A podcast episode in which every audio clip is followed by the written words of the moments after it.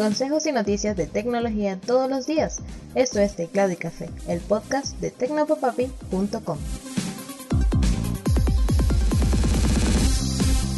Hola, hola, un saludote, espero que estés teniendo un día genial. Soy Alexis y esto es Teclado y Café. Antes de empezar quería dar las gracias a esas personas que me apoyaron para la adquisición de mi nuevo teléfono inteligente que como ya algunos de ustedes sabrán es el que me permite grabar los episodios, tomar las fotografías para el blog y los videos para YouTube y todo eso. Digamos que es mi centro principal de producción audiovisual y gracias a mi querida familia he podido adquirir un nuevo equipo más pronto de lo que esperaba.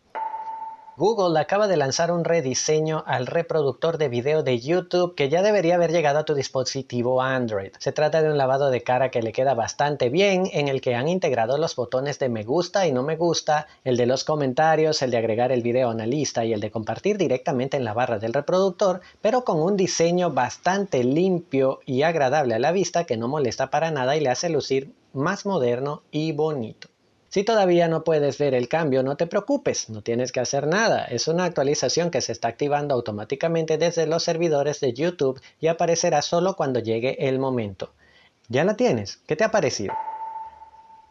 El youtuber chino Handy Yang se las ingenió para construir una batería gigantesca simplemente porque puede. El monstruoso aparato tiene una capacidad de carga de 27 millones de miliamperios y 60 puertos de carga de diferentes tipos. Claro, no es una batería portátil que puedas llevar en un bolsillo. Tiene un metro y 80 centímetros de largo por un metro y 20 de ancho y 30 centímetros de altura.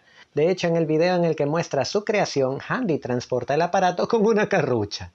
¿Y qué puede cargar? Pues es tan potente que puede hacer funcionar una lavadora y un televisor y cargar una bicicleta eléctrica. Por supuesto, también podría dar carga a un solo smartphone unas 5400 veces o el equivalente a 14 años, aunque no creo que algún smartphone vaya a durar tanto tiempo en tu bolsillo. Un nuevo proyecto de videojuegos NFT se ha ganado el título de estafa después de que sus creadores vendieran unos 10.000 NFTs por un valor de más de un millón de dólares para luego desaparecer sin dejar rastros. Se trata de Blockverse NFT, que básicamente prometía ser un servidor privado y altamente personalizado de Minecraft, al que solo podías acceder si tenías uno de esos 10.000 NFTs y en el que supuestamente se podría generar Diamond, un token del juego, para comerciar o cambiarlo por dinero real. La cosa es que después de vender esos 10.000 NFTs por cerca de 125 dólares cada uno, Blockverse borró su sitio web, el servidor de Discord y el servidor de Minecraft en el que operaba, dejando a sus usuarios completamente perdidos. Dos días más tarde, los desarrolladores volvieron a aparecer en Twitter asegurando que estaban trabajando en mejorar algunos fallos reportados por los usuarios y denunciando que habían sufrido ataques y amenazas por parte de algunos fans desilusionados, lo que les hizo asustarse e intentar desaparecer. Borramos los servidores en un impulso de pánico. El plan era reabrir cuando todos se calmaran, dijeron los responsables del proyecto en Twitter, prometiendo que restaurarían pronto los servidores del juego y de Discord, algo que todavía no han hecho. Y seguimos hablando de criptos, pero esta vez porque Meta, la empresa dueña de Facebook, ha decidido abandonar su sueño de lanzar Diem, su propia criptomoneda estable con un valor similar al del dólar. El director ejecutivo de Diem, Stuart Levy, dijo en un comunicado de prensa que la firma decidió abandonar el proyecto cuando se hizo evidente tras las reuniones con las autoridades reguladoras que el proyecto no podía avanzar. Por eso Meta decidió venderlo al banco especializado en criptomonedas Silvergate, que ya colaboraba con Diem, por una suma de cerca de 200 millones de dólares. Lo cierto es que Diem tuvo malos tiempos desde sus inicios cuando se llamaba Libra, debido a la desconfianza del público y de las autoridades que no consideraban que Facebook pudiera gestionar el proyecto de manera segura. Además, muchos nombres importantes dentro de la empresa abandonaron sus cargos preocupados precisamente por la mala publicidad y el rechazo que recibía Diem.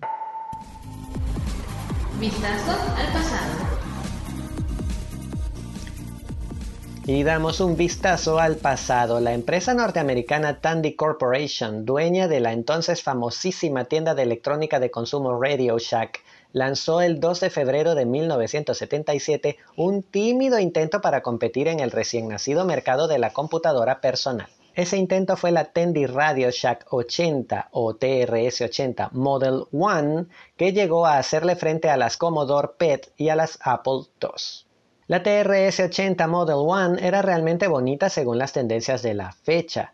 Costaba 500 dólares con su teclado QWERTY completo, 4 kilobytes de RAM, un monitor CRT de 64 caracteres por línea y grabadoras de floppy y de cassettes y una amplia colección de programas y juegos de lo más variada y entretenida. Lo gracioso es que Tendy realmente tenía miedo de que la TRS-80 no se vendiera bien, por lo que inicialmente solo pusieron en el mercado unas 3.000 unidades a la venta. La idea era que si no se vendían, las pudieran repartir en las diferentes tiendas Radio Shack para usarlas en el manejo de inventario. Pero la TRS se convirtió en un éxito de ventas, superando incluso a Apple. Por cada Apple II vendida, Radio Shack vendía 5 TRS 80. En total el aparato vendió 55.000 unidades el primer año y más de 250.000 antes de salir descontinuada en 1981. Y con esto llegamos al final del episodio. Gracias por acompañarme. Significa mucho que hayas llegado hasta aquí. Recuerda que puedes recibir cada entrega de teclado y café directamente en tu teléfono suscribiéndote a teclado y café en tu aplicación de podcast favorita. También puedes comunicarme y dejarme tus comentarios, preguntas, dudas o sugerencias a través de arroba tecnopapapi en Twitter, Facebook e Instagram o por el correo electrónico hola. Un super abrazo y hasta mañana.